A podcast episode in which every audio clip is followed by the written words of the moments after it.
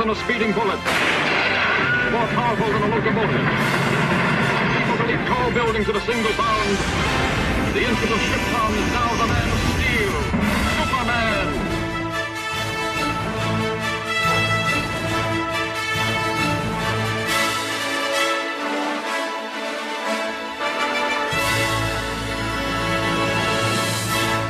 Hello and welcome to the Superman Forever radio podcast. My name is Bob Fisher. How are you?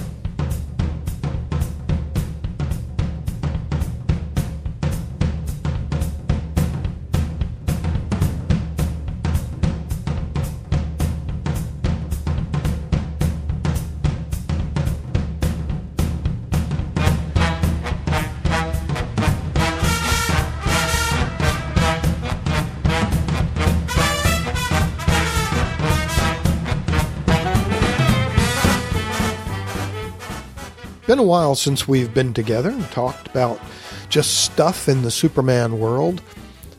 And a lot has happened since the last time we just had one of these kinds of shows. Uh, but there's a lot going on on this particular episode. Uh, we're going to have three different segments. The first will just be a little talk about Supergirl, the TV show. Also, an update in some of the current goings on at DC Comics, some of the comics that are out. And uh, in the main section will be a little tribute to Murphy Anderson, who passed away. So, Supergirl. Woo, doggy. Man, am I loving this show. The pilot plus two episodes have uh, aired, and so much good on that show. And we're starting right off with Melissa Benoist. What a perfect casting job to get this young lady to play Supergirl and Kara. Just terrific, just terrific. I, in fact, I think the casting overall is uh, just been spectacular. I love the attitude of the show. But let's talk a little bit, real quickly, about some of the casting. Calista Flockhart as Cat Grant. Loving the character. I know some people are a little annoyed with her, but I really like this Cat Grant. And I think as the series progresses, we're going to see more and more of her in different aspects and different sides of this character. And I just think, uh, again, brilliant casting. Love Cat Grant. Love Calista in this particular character as the big bad boss of uh, uh, of her media media conglomerate. So uh, I'm looking forward to that relationship between Cat Grant and Supergirl slash Kara to go on and on and on. Really like it so far. Another thing that some people have uh, complained about is the casting of Mehcad Brooks as James the grown up man Olsen. Some will say, oh, it's totally out of character. Jimmy Olsen is, you know, the rec- uh, the redhead freckle face cub reporter for the Metropolis Daily Planet, getting into trouble all the time. Blah, blah, blah, blah, blah. All right, fine. I think the character is perfect because in this universe in that they are establishing here with Supergirl, Superman has been on the job as Superman for over a decade. I have no problem seeing the young cub reporter Jimmy Olsen being a young cub reporter, Goofy, getting into trouble, but growing up as one of the best friends of Superman, maturing in his own right, becoming a mature, grown up adult. I have no problem seeing Mehcad Brooks as James Olsen at all. Uh, I actually like what they've done with him. And to be honest, if you're going to use one of Superman's Uh, uh, cast of characters, his supporting cast, to kind of bridge between Superman and the Supergirl, Jimmy Olsen is a perfect character to do that with. Absolutely a great idea. I see no problems with young Jimmy Olsen growing up, being with Superman as his pal for over a decade, winning awards as a photographer, as a photographic journalist, and then moving on and becoming head of uh, I forget what department he is head of artistic, the art department, whatever the graphics, whatever his job title is, uh, uh, with the Cat Grat Company, Catco. No problems at all with this characteristics, and we've seen the little goofiness of of Jimmy slip in in the last couple of episodes, and one of my favorite things we've seen him use the signal watch to contact Superman. That was a good scene, and uh, and it's interesting the way they're doing that with this relationship between uh, uh, James Olsen and Kara slash Supergirl. I can't wait to see more of this. I think they're hitting all of the right beats so far uh, with this show, and uh, I'm I'm in. I'm in for the long haul. Uh, now they do have it up against Gotham, the time slots, and both of their ratings seem to be holding okay. Now, obviously, Supergirl had a tremendous opening debut and had very high ratings, and those ratings dropped for the second uh, episode, which is understandable. Many shows do that, have high ratings for their pilot, their opening first season, and then it'll settle down to their regular viewers. Ratings are still respectable. Uh, I don't have any problems with that so far. Totally understandable. They're very respectable, still higher than Gotham, which is on at the same time. I wish they weren't on opposite each other, but luckily, Gotham is on Hulu less than 24 hours later. So there are other ways to see Gotham. Right now, Supergirl uh, uh, is on CBS. CBS, it's a little harder, a little more difficult to, to catch a rerun, to catch uh, Supergirl in delayed if you don't have a, a DVR of some kind, if you're not able to record it to watch later, if you'd rather watch Gotham first and Supergirl uh, at some other time a little harder to do that. So what I have been doing is watching Supergirl live, and then uh, later that night or the next night, watching Gotham on Hulu. They are keeping in uh, keeping track of not necessarily the Hulu or the other ratings from those services, but they are doing a thing called Live Plus Three, which means three days later for those people who have DVR'd it. And, and, and Supergirl's ratings are holding steady and doing fine. Uh, I think her audience, she's going to find a good audience. And I, I I just really, really like the show. So I do hope that CBS uh, has the confidence to uh, keep the show going and, and renew other shows. Uh, they have already uh, ordered uh, more episodes of other uh, shows that are getting smaller ratings than Supergirl. So uh, that that gives us a little hope that CBS will renew Supergirl and keep it going for a while. Uh, looking forward to it. There, they, the, some of the other complaints that some people have, have brought up is that they hope it doesn't get into the uh, uh, monster of the week, the bad guy of the week, the super villain of the week. Uh, but I think they, they laid the groundwork pretty well with the uh, the crashing of uh, Fort Rozz and all those bad guys uh, getting out and uh, you know now apparently being on Earth. I also think that, I saw a couple of people say. Oh, with all those super Kryptonians on the planet and blah blah blah. Well, they're not all Kryptonians, as they stated. There are some Kryptonians, but there are also some other aliens who were put into Fort Rozz in the Phantom Zone. So we'll see more of that, and uh, I don't think we have to worry. It looks like they are working on the relationship of the characters. That seems to be um, part of Berlanti's, the producer Berlanti. Um, that's part of his MO. If you've been watching Flash and Arrow, uh, you'll see that uh, it's those shows are strong on character development and overarching storylines. That even while the Flash may have a, a, a supervillain of the week, we're also seeing the relationships of all the other characters Barry and Joe West and Iris and all of the other characters, of course. And now that they've brought in some Earth 2 stuff, uh, they've really opened that, that uh, wide open. And was that not cool or what? Seeing uh, the Flash of Two Worlds, and it did that little quick scene of the two of them from that comic cover. Just, just terrific. So, um, really enjoying what the superhero TV shows have been doing. Um, and I just think Supergirl is a great addition to it, and look forward to what they're doing. Uh, also, one other thing before I leave Supergirl. Uh, others have thought, why did she tell her secret to Winn Schott? Uh, the toy man. It's not the toy man. Okay. Apparently, it's the son of the toy man. And they've already cast. The reason I say that is that I saw a thing where they have cast an actor to play the senior Mr. Winslow Schott, who was the toy man, who will be apparently on a future episode trying to reconcile with his estranged son. So, very interesting stuff they've got going on. They're throwing names at us. So, in the show, we have Hank Henshaw also as part of the DEO. I love the relationship between Kara and her sister.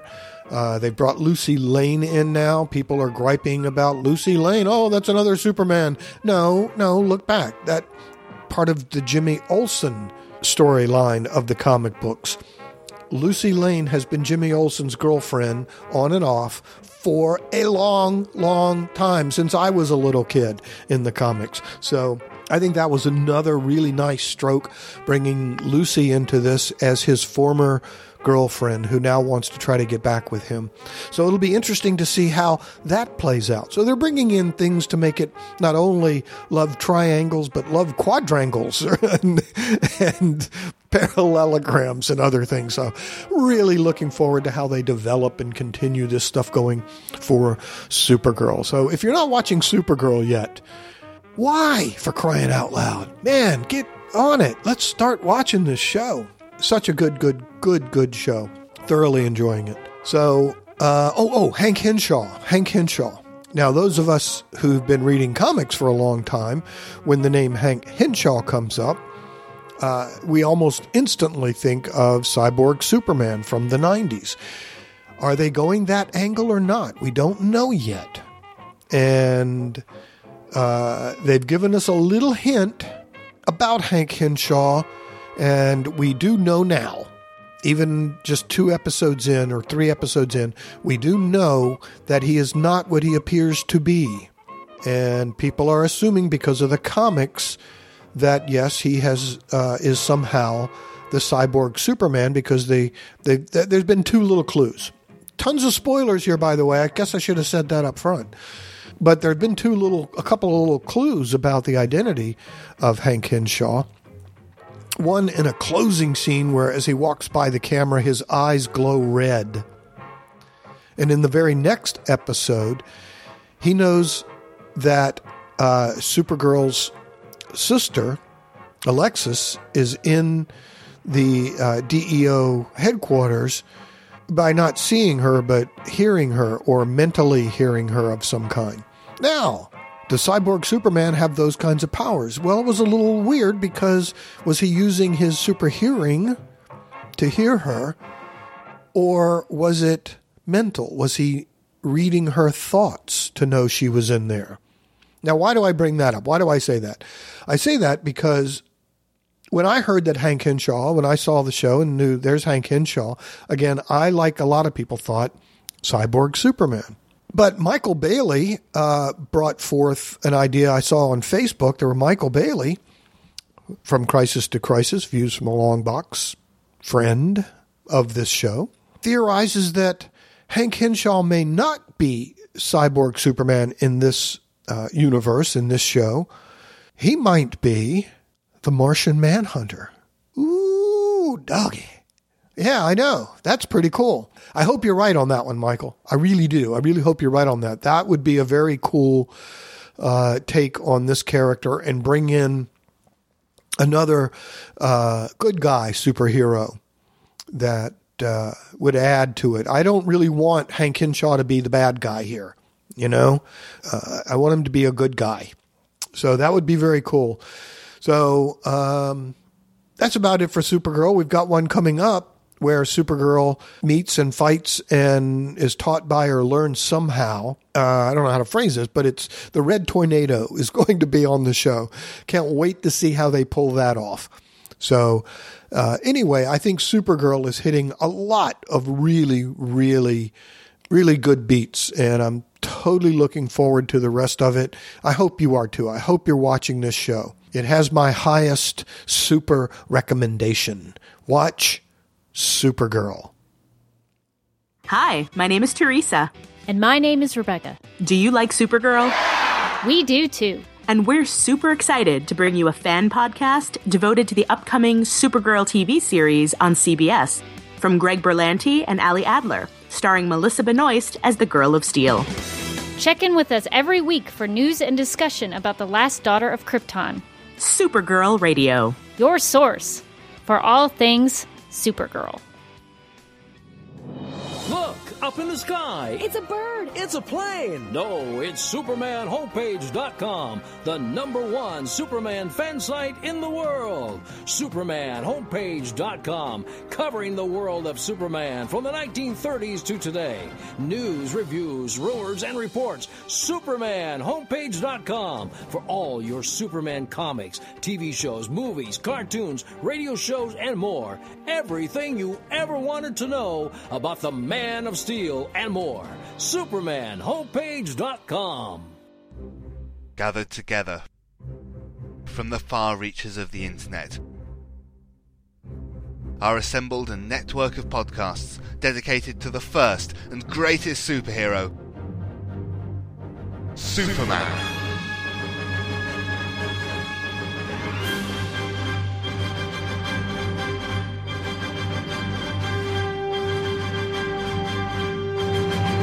Superman Podcast Network is dedicated to covering all aspects of the Superman legend, featuring Superman and Batman, Golden Age Superman, the Superman Fan Podcast, the DC Comics Presents Show, From Crisis to Crisis, a Superman podcast. It's Superman, the Schuster Herald Podcast, the Carousel Podcast, Superman Forever Radio, Superman Lives, Up, Up, and Away, Cadmus to Crisis, a Superboy podcast.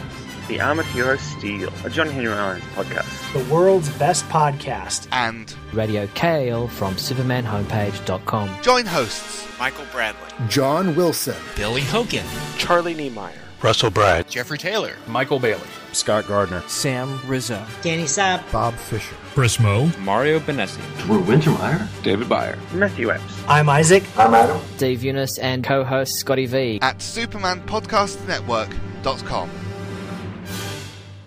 Let's turn our attention to DC Comics and current DC Comics.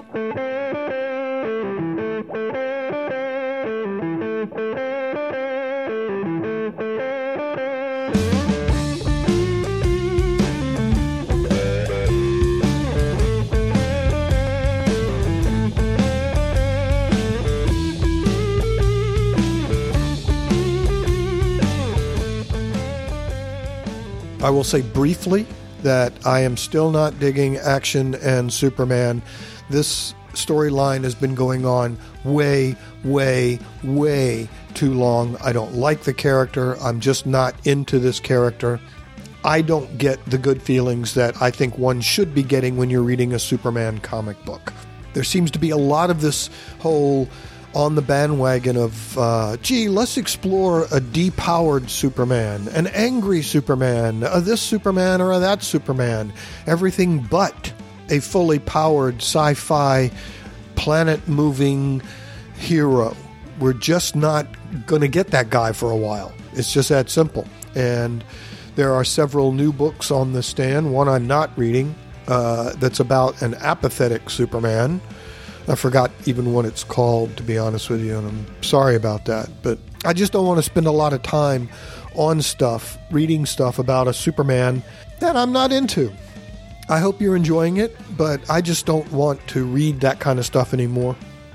Although I am still reading the two main titles, Action and Superman, I've got, you know, my Superman, Wonder Woman, and Batman Superman are over there stacked up. I just you know, I just don't have the willpower anymore to keep reading about this guy. And now, especially, and more spoilers if you haven't read it. Um, as of the most recent issue that I have read, Superman is now. Are you ready for this? He's drawn. He's basically joined a fight club. He's become a street fighter, and will wear the costume or the cape of Superman, but still not Superman. That's right. He's going to. He's joined a fight club. Just when you think it couldn't get lower, it couldn't get worse, it gets worse. So, if you're enjoying this, really good. Maybe you could send me some email. Let me know why you're enjoying this. Bob at supermanforever.com. Uh, what do you see in this guy? I have heard reviews from a few people who do like it, who think it's just another adventure in the life of the same Superman they've been reading for years and years and years. Okay, I don't get that feeling. I don't get any good feelings from this guy at all. There have been the random panels of Superman that, yes, he is standing up for the crowd.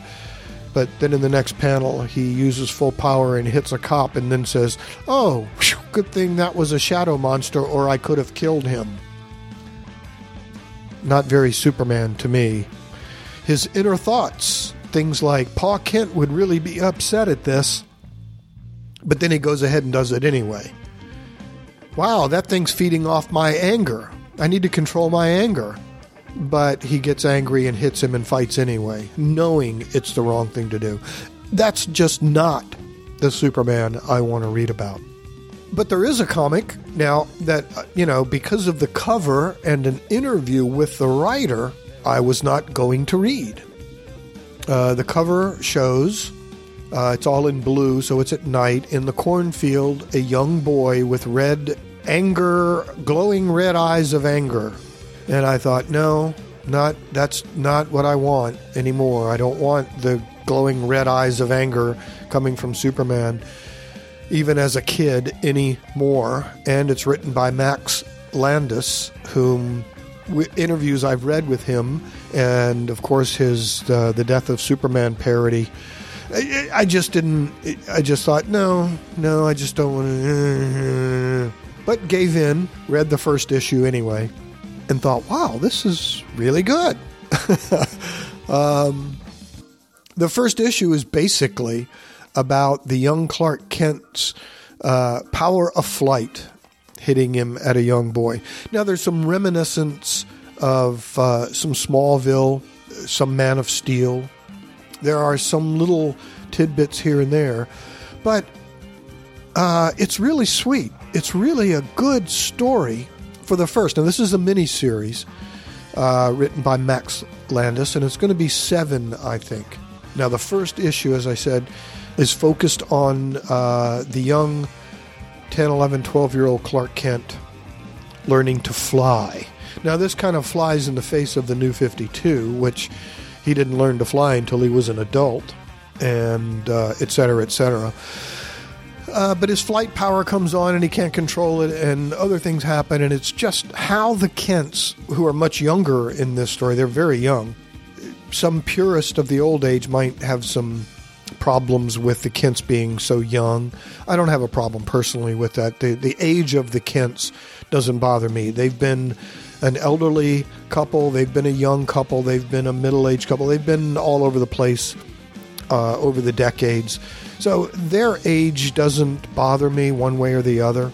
It's how they react to Clark's onset of super abilities that could bother me one way or the other, or um, encourage me one way or the other and how they deal with these powers and how they teach him to use these powers.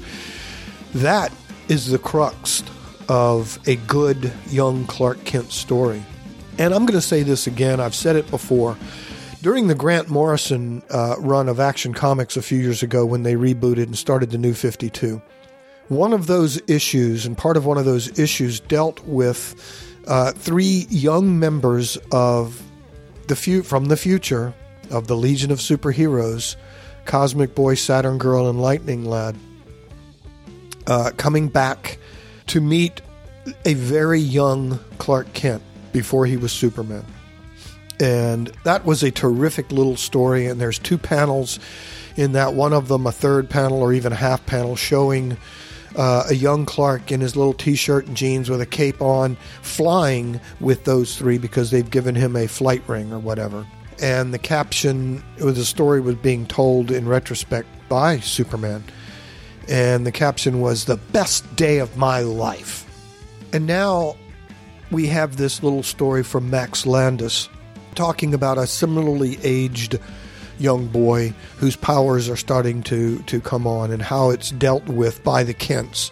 And it's done really, really well. Again, I now encourage you to read at least the first issue. I don't know what's going to happen, and with interviews, it looks like the the future issues of this series, American Alien, uh, could get much darker as the series progresses. I don't know, but I'm in uh, into this now issue by issue, so we'll see how it goes. But the first issue is is is terrific. it's really terrific. Some of the pacing, some of the this and that is is um, not what it should be, but considering what we've been reading for the last four or five years, this is a breath of fresh air. It's optimistic, it's hopeful, and we see this kid reacting as any kid would when he learns that he can fly. It's not, oh God, I have to hide this and be, oh no, now what? Oh, why can't I get a date with Lana because now she's going to be afraid that I'm going to. No, it's excitement and the excitement is there because of the way the Kents, and particularly Pa Kent, Jonathan, handles this situation. It it, it was terrific. Uh, so I encourage you to pick this first issue up anyway. And kudos to Max Landis. Just really, really wonderful, wholesome, fun beginning, and those are words I haven't used for Superman, a current Superman comic in a while, particularly fun. But this one's worth picking up, it really is. And, oh, oh, again, I got a little distracted because what I was saying is, is that with that Grant Morrison little thing in his run of the young Clark Kent learning and flying with the, the Legion members, and now this one of what it's like to be a young Clark Kent and your powers starting to come on and how it's being dealt with. That is what Superboy should be. Not an angry, angst filled clone of Superman and question mark human DNA, but the stories of Superman when he was a boy and how the Kents and the people around him in Smallville handled the onset of these powers and how they dealt with it. That is what a Superboy comic should be. Now, people will say, oh, but if he's got the costume and the S and all that, that takes away from Superman, and that's what was wrong with Superboy. Well, see, that's the arguments they gave when uh, they rebooted in the 80s and got rid of Superboy. Is that, well, it didn't make sense with him having robots and Lex Luthor and meeting all the and having villains and Bizarro and doing all these things that would later be, you know, uh, uh, fought or be part of Superman's life. And we can point to Superman stories where supposedly these things happened for the first time, but now you're telling me it really happened for the first time in Smallville when he was Superboy? And people kept saying, well, that Lana Lang was just a young clone of Lois Lane trying to figure out if Superboy was Clark Kent, etc., etc., etc. That was the Silver Age. And while I loved those stories, that doesn't have to be the kind of Superboy stories that are told now. It would be very easy to have a Superboy title, which are stories of Superman when he was a boy. The people in the story don't have to call him Superboy, but that could be the title of the comic. And these stories, like we've seen with Grant Mor- from Grant Morrison and now from Max Landis, shows me that it would work. A Superboy title of Superboy dealing with himself and these powers that are coming and how the Kents influenced him. In the New 52 or DCU or whatever the hell they're calling it now, they have established in this continuity that his powers came on later in life and that the Kents died when he was a senior in high school in a car crash while he was at the prom or something. Not a fan of that personally, but that's okay. That's okay. Um, I think what this shows is that stories about a young Clark Kent can be told. And I personally think that would be a winner. I think it would be a much better comic than what they keep trying to put on us in the Superboy title, which no longer exists. Gee, I wonder why. But me personally, I'm really, really tired of both Superboy and Supergirl in the comics just being angry, angst filled young teenagers lashing out at everybody and everything around them. There is a place for positive, uplifting, fun comics.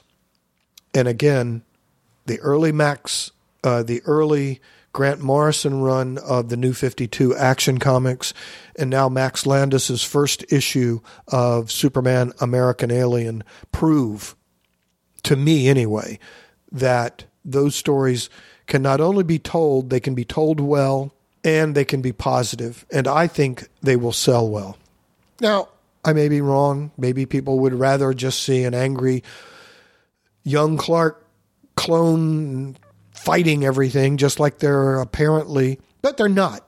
I, I was going to say because they're like they're liking the uh, angry Superman now, who is now a member of a fight club maybe they're liking this, but apparently the the the sales aren't aren't uh, aren't showing that they're liking it. Not only is Superman not a top 10 comic, it's not a top 20 comic, it's not even a top 30 comic. There are My Little Pony and other comics are outselling Superman comics. Why do you think that is?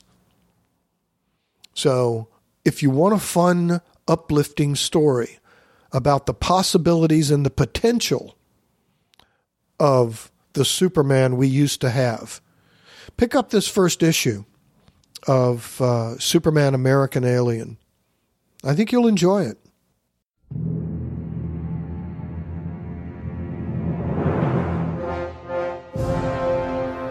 Crom, I have never prayed to you before. I have no tongue for it. No one, not even you, will remember if we were good men or bad. Why we bought, why we sold on eBay. All that matters is that 50 cent Captain Kirk Mego action figure. That's what's important. Cheapness pleases you, Crom. So grab me one request. Grab me the fruit of Suburbia's garage sales. Let me drive those dealers away from that box of records and hear the lamentations of the children as I buy their Star Wars toys for a quarter. And if you do not listen, then to hell with you! Hello, I'm Chris Honeywell, and I make my living going to garage sales and then selling the junk I find on eBay.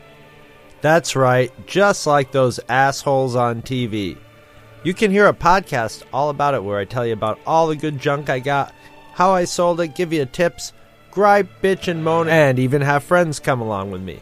So check it out. It's called Garage Sale Gloat, and it can only be found at twotruefreaks.com, which is, of course, the home of the Two True Freaks Network. Duh.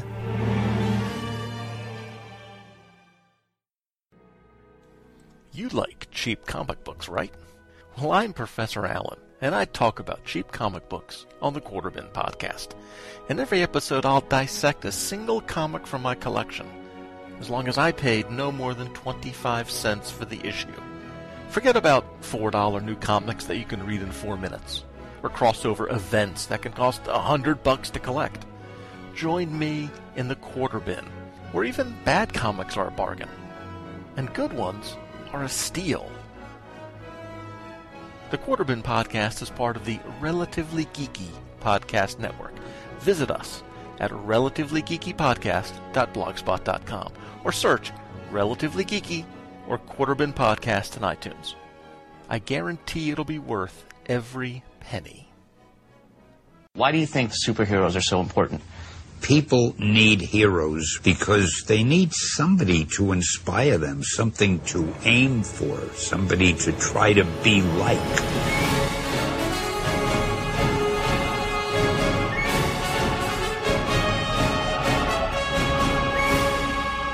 One is the man of tomorrow, with powers and abilities far beyond those of mortal men. The other, the Caped Crusader, carrying out a solemn vow to spend his life warring on all criminals. For seven decades, they've been the world's finest heroes. They've teamed on radio, comics, newspapers, animation, and more.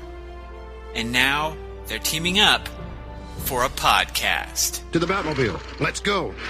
Up, up, and away! Atomic batteries to power. Turbines to speed.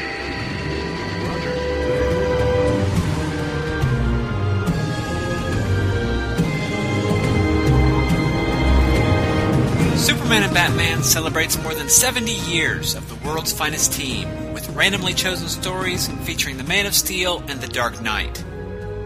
Superman and Batman, featuring your two favorite heroes in one podcast together. Find it today at greatkrypton.com.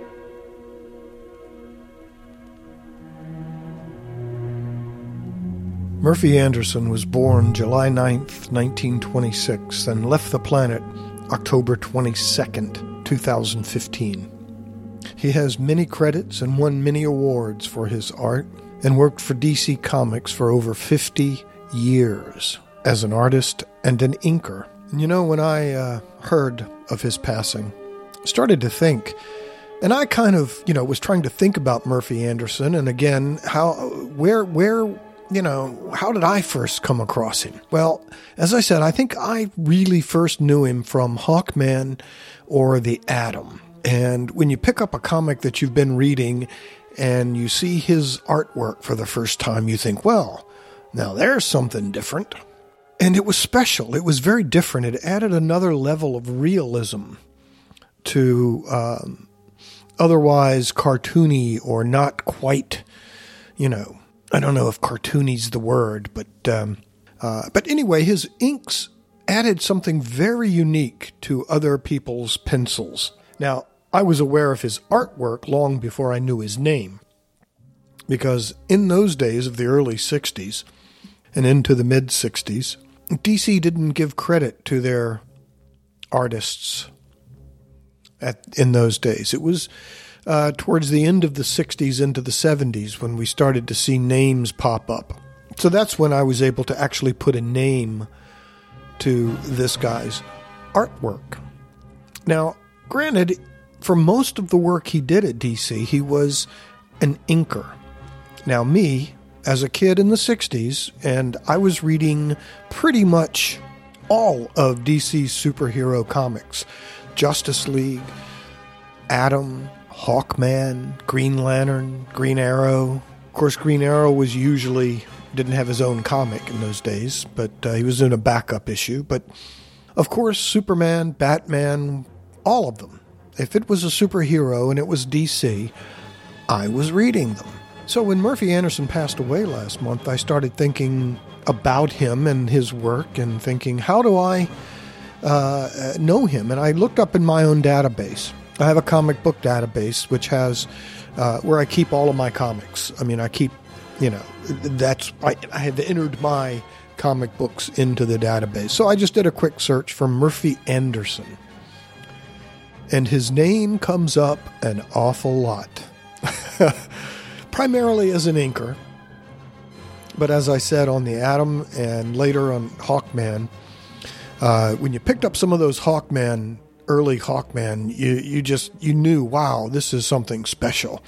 And in uh, Green Lantern, when he was inking Gil Kane's pencils. There was a great combination. Gil Kane and Murphy Anderson. I love that combination on the Green Lantern comics. So you might think, well, what is an inker? An inker is kind of just, isn't that inker just tracing the pencils? I mean, what kind of input would an inker actually have? Well, quite a bit, actually. More than you can uh, imagine. Now, some inkers are heavy handed, some have a light hand, some literally trace as best they can the pencils. Some will enhance the pencils. Now, later, Murphy Anderson became, when I say later, I'm saying uh, 1969, 1970.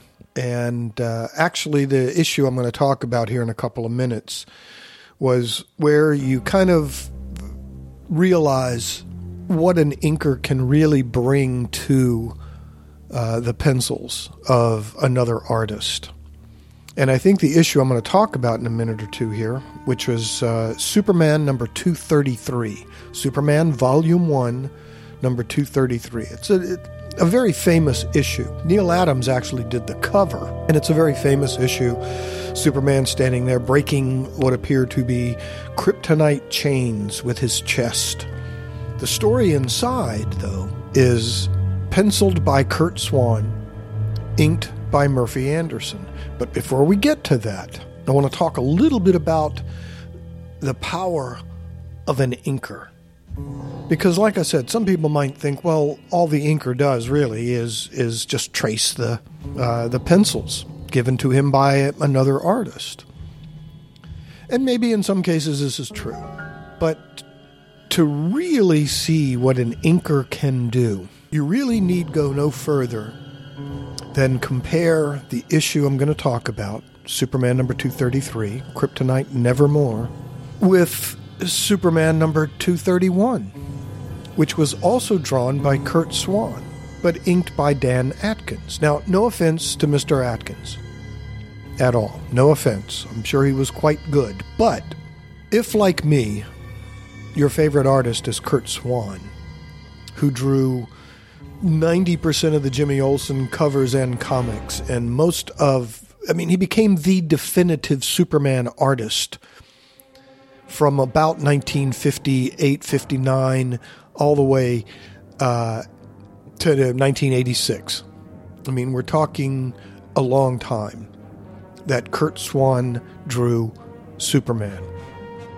He was inked by many different artists. Stan Kaye, one of Curt Swan's favorite inkers was George Klein, and that was an incredible team through most of the 60s, the Curt Swan and George Klein team.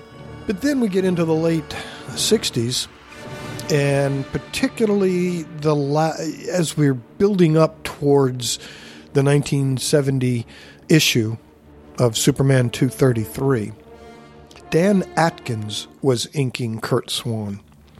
And like I say, all you really have to do to see the power of an inker is look at issue 231 and compare it to issue 233.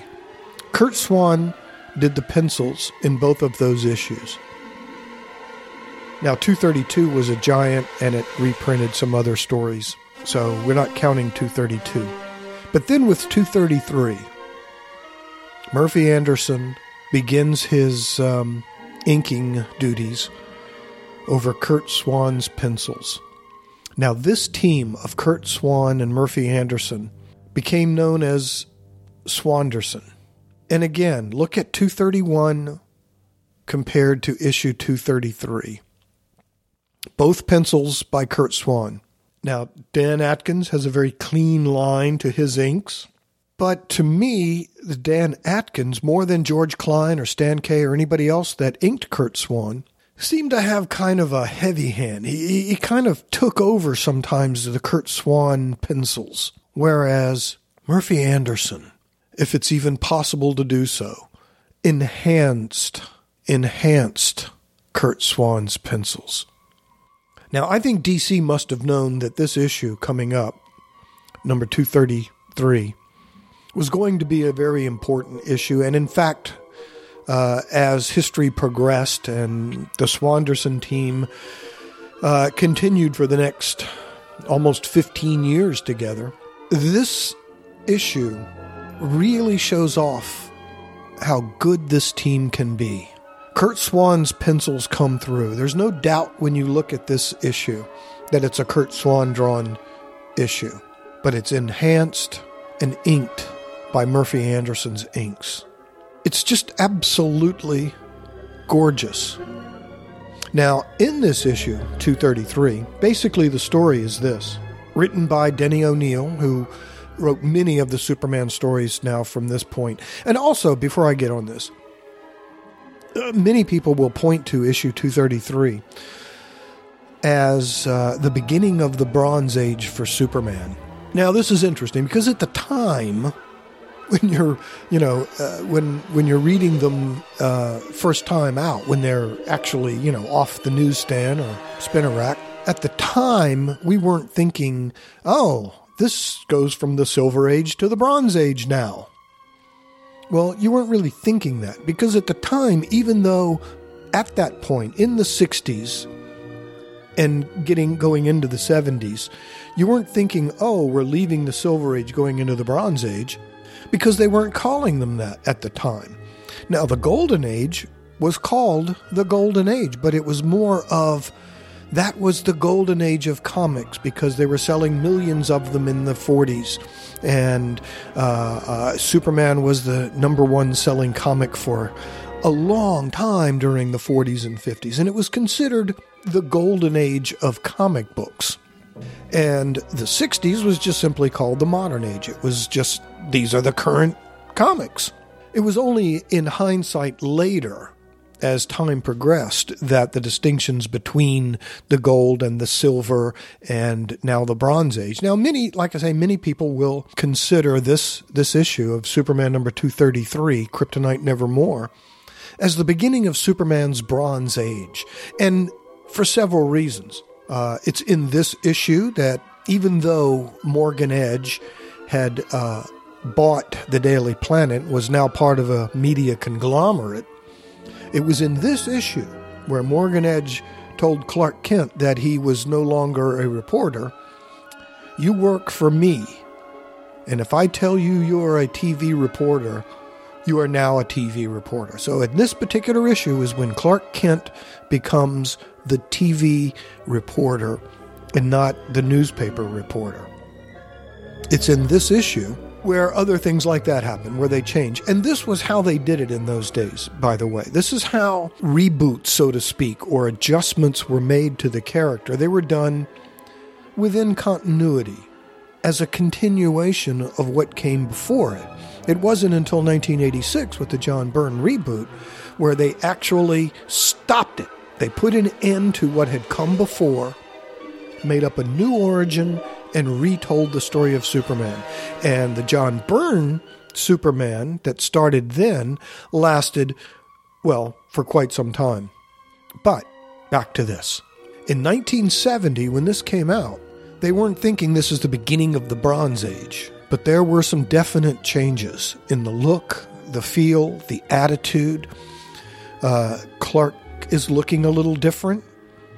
But this is again, it's Curt Swan and there's no doubt this is Curt Swan artwork. And he never looked better. So, what happened in this story? Well, basically, and I'm not going to get into great detail, others on other podcasts and, and blogs and stuff have done uh, detailed synopses and, and uh, analysis of this story. Uh, one, uh, by the way, is uh, Charlie Niemeyer on Superman in the Bronze Age. Uh, I think episode number four of that series, he talked about this issue. I may not be correct on that. You'll have to look that up. But his great podcast called Superman in the Bronze Age with Charlie Niemeyer gets into some more detail. But basically, the story is this a, a, a scientist is is working on using on an experiment to use kryptonite as uh, uh, an energy source and tells Superman about it. And uh, things go crazy. There's an explosion. Superman thinks he's prepared for it. He has a big lead shield he's about to put over top and and contain the explosion. but gets there just a little too late and is hit by the explosion of the kryptonite radiation and knocked flat, just knocked out on his back into the desert. Uh, the other scientists come running to him as he lays there, and he gets up and, and, and kind of says, Well, I'm okay, I'm a little shaky. And then another scientist comes up with uh, a hunk of kryptonite saying, Look, Professor, look what happened to the kryptonite. And then they try to stop him. Are you crazy? That'll kill Superman. But what has happened is that explosion somehow had a chain reaction which turned all of the kryptonite on Earth to iron. Well, really, no kidding. So now there is no kryptonite on the planet. And Superman thinks, wow, this is terrific. That, you know, I can't be hurt anymore. Nothing can hurt me anymore. And the rest of the story goes on, and there's there's some just absolutely terrific scenes uh, that have been uh, become iconic, so to speak. There's a great panel of Clark Kent uh, changing to Superman, and it's the multi-level thing. You see Clark. And then Clark taking off part of his clothes, and then another one with a little more clothes taken off, turning into Superman and flying off. That's a great panel. There's a, uh, a, a, a, mugger or a robbery about to take place, and they said they were prepared. They have, you know, just in case Superman showed up, he pulls out a hunk of kryptonite, and Superman takes it from him and eats it in uh, three or four panels. It's just terrific, and that one has been shown over and over again everywhere. Um, and just those panels alone show the beauty of the Curt Swan artwork. Curt Swan, in my opinion, is still one of the best artists ever at showing emotion on the faces of his characters. And with this beautiful inking job of Murphy Anderson over top of it, not one panel is a throwaway in this issue. Not one. It's absolutely gorgeous. So other things happen. Uh, the story progresses, and Superman uh, find realizes that whoa, his heat vision isn't working, uh, and uh, he's still a little wobbly and a little. So some of his powers are not like they were.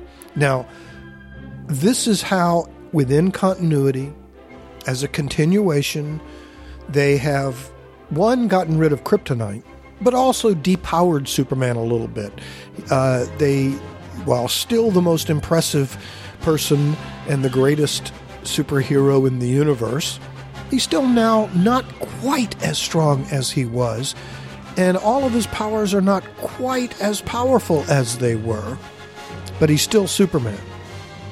Still looks like him, still acts like him, still flies, still has all the other things. But now Clark Kent is no longer a reporter for the Daily Planet. He is now a TV anchor person uh, for WGBS, which owns the Daily Planet. And Morgan Edge, the you know the greedy uh, boss. So lots of things changed with this particular issue, which begins the Bronze Age in many people's point of view. And I, I, I have no problem with saying that yes, this is the beginning of the Bronze Age for Superman. At the very least, it is the beginning of uh, something quite different. So, as the story progresses, as I said, and other things happen, and we see these changes to Superman and Clark Kent, the last panel shows a sand creature of some kind, a sand being, getting up from the uh, uh, place where Superman had fallen in the desert in the sand, and it left an outline of Superman in the sand. And as he gets up and flies away or whatever, towards the end of the story, in the last panel, we see a sand being that looks like Superman, made of sand, getting up from that indented space and walking off into the sunset as sand falls off of him. And these three or four panels are absolutely incredible. You feel the sand, you see the sand. It's shading, the lighting, it's all just absolutely. Did I say gorgeous? Yes, it's absolutely gorgeous. and it tells this wonderful story about this, and it actually becomes uh, the Sandman saga. This is another thing that has uh, changed in the comic, or has at least been updated at this point. Previous to this particular issue, a story might go two or three issues tops. This Sandman saga goes on for quite some time, and it covers uh, many issues of Superman crosses over into action to tell the complete Sandman story, uh, which is a terrific story. I'm sure it's been collected now somewhere. Uh, I don't know if it's been called Sandman Saga, but I know this particular story, issue 233, the beginning, has been reprinted uh, in many places. Greatest stories ever told, uh, over and over again. It's been reprinted everywhere. So, and because it's that important and it needs to be uh, told again, uh, I really should have looked up. Sorry, I should have looked up the the actual uh, full run uh, of the Sandman saga. But the point is that once this issue hits the stands, and I, as a reader at the time, realized this is a special comic. This story, I couldn't wait to get the next issue to find out what happens. And they did some really terrific stuff telling this story because they didn't just go right into now the Sandman. We see him walking off, but then in the next issues, Superman goes about his business doing other things, so that the Sandman saga is the overarching story while the day to day routines of now Clark Kent becoming a TV anchor person, his relationship with Lois has changed somewhat.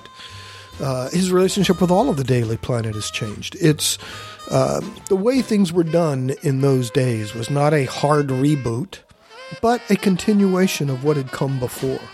I personally liked that because even then we knew that not only was the story being told something special, but this art team now of Curt Swan and Murphy Anderson, as soon as you open it and look at the first page, you go, whoa.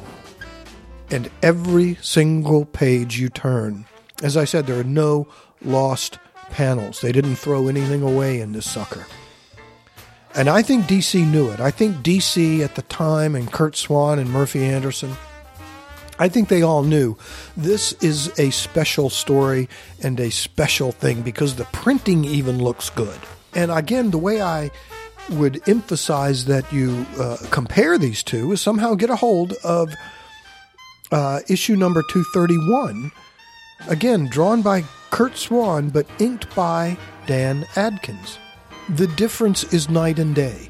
And no offense to Dan Adkins, he's a very competent inker, but there is, I don't know, a sparseness, a something that it, it's almost like there were no levels, no degrees, no dimension to the inking of Dan Adkins. It was just a very clean black line, whereas Murphy Anderson's inking almost turns Curt Swan's artwork into three dimensions. And Murphy Anderson did that for 50 years with DC. And he inked the best and the worst at DC. From Mike Sekowsky in Justice League to Gil Kane in in uh, um, the Atom and Green Lantern. Those Green Lantern uh, issues are just spectacular. Some of my favorite Green Lantern stories were from that time period. And then when he did the Atom and Hawkman, uh, and particularly Hawkman, I think when we started to see Murphy Anderson as the main artist in Hawkman, if you'd been reading Hawkman earlier and then you open one of the uh, Murphy Andersons, you go, "Whoa, this is this is new." this particular issue set up a whole new beginning for Superman. And you think, how much more could there be? And then you turn the page, and what's there? What is this? The Fabulous World of Krypton. Writer E. Nelson Bridwell. Artist Murphy Anderson. Yes, in the backup story, a Krypton story, entitled Jor-El's Golden Folly. The only artist getting a listing here is Murphy Anderson.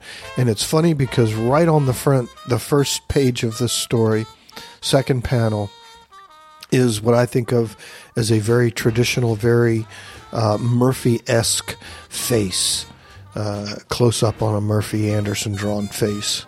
Right there in the second panel is boom. Oh, there's Murphy Anderson's face with uh, Jor-El in the background. The basic idea of this story, it's a very funny story. It's a story about uh, young Jor-El, college age Jor-El, uh, discovers an anti grav molecule or something like that. I forgot exactly.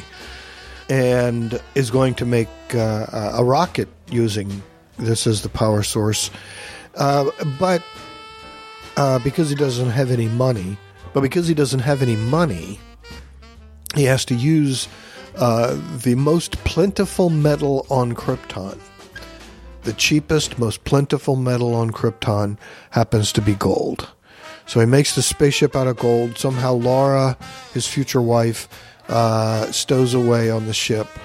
Uh, hijinks pursue in this quick seven pages, and Jor-El saves her, and you know things happen, and ends with a very nice, loving embrace. So, the beginnings of Jor-El and Lara, called Jor-El's Golden Folly, but actually drawn, penciled apparently, and inked by Murphy Anderson. Incredible! Just when you think there was no more they could possibly do in this 15 cents comic book. And now they give you an entire Murphy Anderson. And to follow up after that, the final splash page is a pinup of Superman. A new year brings a new beginning for Superman, 1971. And uh, it's a really nice uh, Superman, hands on hips, fists on his hips, smiling at you, looking at you, uh, drawn by Curt Swan and apparently inked by Murphy Anderson. So, uh, if you want a Murphy Anderson comic that's worth its weight in gold, uh, I suggest you pick up Superman Volume One, number two thirty three. It's a very it's it's an important issue, and on this special Murphy Anderson show to actually remember now and realize after looking at this because I didn't at the time. I only remembered the Sandman story, and then get to the back page, not the back page, but the back story, and realize it's a story uh, drawn by Murphy Anderson and apparently inked by him. It looks all Murphy Anderson, so. Uh, it and it's got kind of an Adam Strange feel to it. So it's very weird, but it's a, a terrific little sci-fi story, and uh, seven pages of Murphy Anderson art. Absolutely terrific, absolutely terrific. So I just wanted to say, rest in peace, Murphy Anderson. His credits are long, and it's just staggering when you think about the amount of work the man did. So Rest in peace, Murphy Anderson. Well, that's going to do it for episode number 95 of the Superman Forever radio podcast. Next time on Superman Forever radio, we have a very, very special show coming up. It's rare that I have a guest on the Superman Forever radio podcast. It's very rare. But Michael Bailey and I had a little conversation, and we happened to record it and it's going to be a two part episode. Part one will be here, Superman Forever Radio, on the next episode, with part two on views from the long box. So I'm looking forward to that a lot. What? You want to know what we talked about? Hmm. Well, seeing as I just mentioned a reboot that was done in continuity with Superman number 233, 15, 16 years later, 1986, DC decided they were going to do a hard reboot of Superman for the first time. And they got John Byrne to do it with the miniseries Man of Steel. Well, Michael Bailey and I are going to talk about that. It's a good conversation. We talked for so long that we had to break it up into two episodes. So that'll be the next episode of the Superman Forever radio podcast. Now, if you want to get in touch with me, it's really easy to do it. You can send me some email, bob at supermanforever.com. And if you'd like to, you can actually record a message. Hit the record button on your telephone and then send that recording to me. Same thing. I'll put it on the air. So if you got the question, you got a comment, something you want to say, go ahead and do it. I'd love to hear from you. Bob at supermanforever.com. You can also check me out on Facebook. We have a Facebook page, the Superman Forever podcast page. Uh, I'd like you to join that. You'll get updates and uh, some discussions go on there. So that's it for now. Thanks a lot. We'll see you next time. Superman is based on the original character appearing in Action Comics and Superman magazine. Superman is copyright DC Comics. Any music or sound clips played on this episode are copyright the original copyright owners. Thanks a lot, people. We'll see you next time. The Superman Forever radio podcast is a proud member of the Superman Podcast Network, sponsored by the Superman homepage.